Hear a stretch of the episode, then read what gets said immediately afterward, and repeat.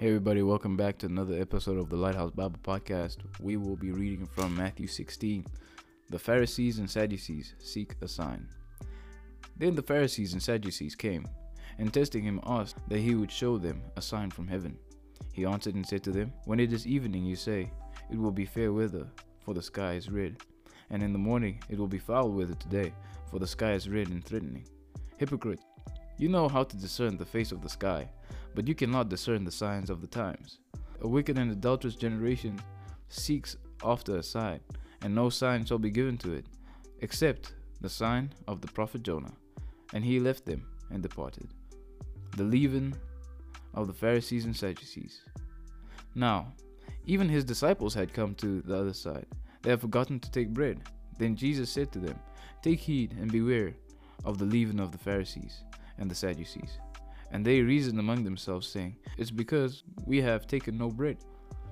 But Jesus, being aware of it, saying to them, O you of little faith, why do you reason among yourselves because you have brought no bread?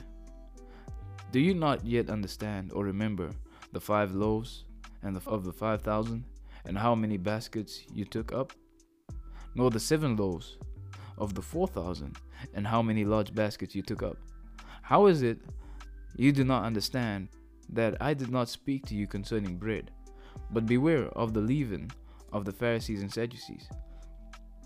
Then they understood that he did not tell them to beware of the leaven of bread, but of the doctrine of the Pharisees and Sadducees. Peter confesses Jesus as the Christ. When Jesus came into the region of Caesarea Philippi, he asked his disciples, saying, Who do men say that I, the Son of Man, am? So they said, Some say John the Baptist, some Elijah, and others Jeremiah, or one of the prophets. He said to them, But who do you say I am? Simon Peter answered and said, You are the Christ, the Son of the living God. Jesus answered and said to him, Blessed are you, Simon Bar Jonah, for flesh and blood have not has not revealed this to you, but my Father who is in heaven. And I also say to you that you are Peter. On this rock I will build my church, and the gates of Hades shall not prevail against it. And I will give you the keys of the kingdom of heaven, and whatever you bind on earth will be bound in heaven, and whatever you loose on earth will be loosed in heaven.